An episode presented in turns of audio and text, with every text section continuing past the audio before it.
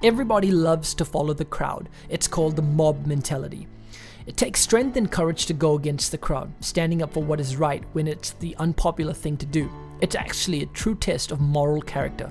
Proverbs 15, verse 3 says, The Lord's eyes see everything, He watches both evil and good people.